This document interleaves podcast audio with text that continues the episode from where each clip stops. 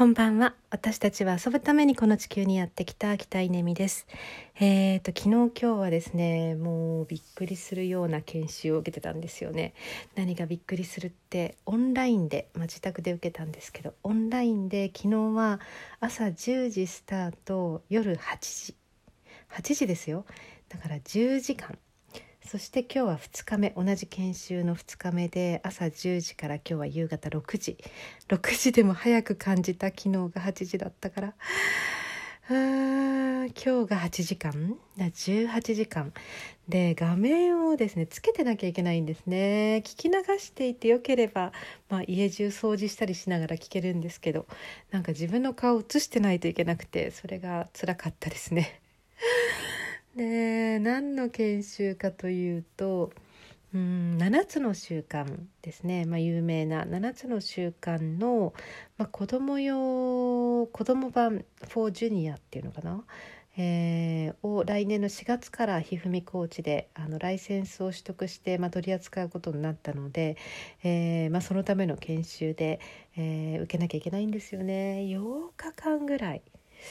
これで2日終わっったけどまだ6日間ぐらい結構長い研修があるんですよ。で、えー、まあでも受けてみるとねあの良かったというかさすがのプログラムだしあの講師の方も素敵な方で、えー、参加してる方も本当に本当に素敵な方たちで、あのとても良かったです。あのとても良かった。で、えー、っとコースの中でも何度も私話したんですけどうんと実は20年ぐらい前に同じ講座を受けていて7つのこう週間のまあ大人版の2日間コース、えー、それはまあホテルで行われたものだったんですけど、えー、ちょうど20年ぐらい前じゃないかな受けたんですよね。でその時とまあ流れも本当に変わらなくて同じだったので懐かしいビデオだなとか思いながら今回受けたんですけどでもそこですごい思ったのが私この研修の影響をむちゃくちゃ受けてるんだなっていうことに、まあ、気づきました。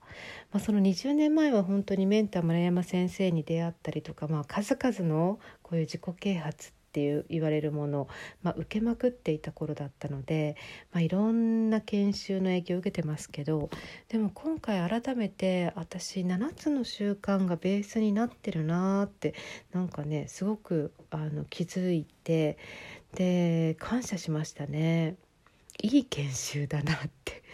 まあ当たり前ですけどこうこれだけ愛される世界中でロングランで、えー、そしてこう古くならないっていうのかな、まあ、それだけこう本質的なことなんですよね。テクニック論ではなくて本当にあり方あり方人としてのあり方、まあ、特に7つの習慣、まあ、大人向けはリーダーのあり方なんですけど、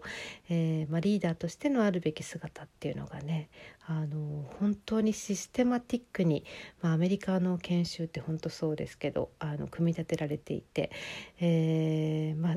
質の高い状態をずっと保てるようになってるんですよね。まあ、その辺も本当に参考になりますけど、まあ、そんな感じであの2日間結構クラクラするような時間を過ごしていたので、えー、全く音声配信できませんでしたが、まあ、でも頑張って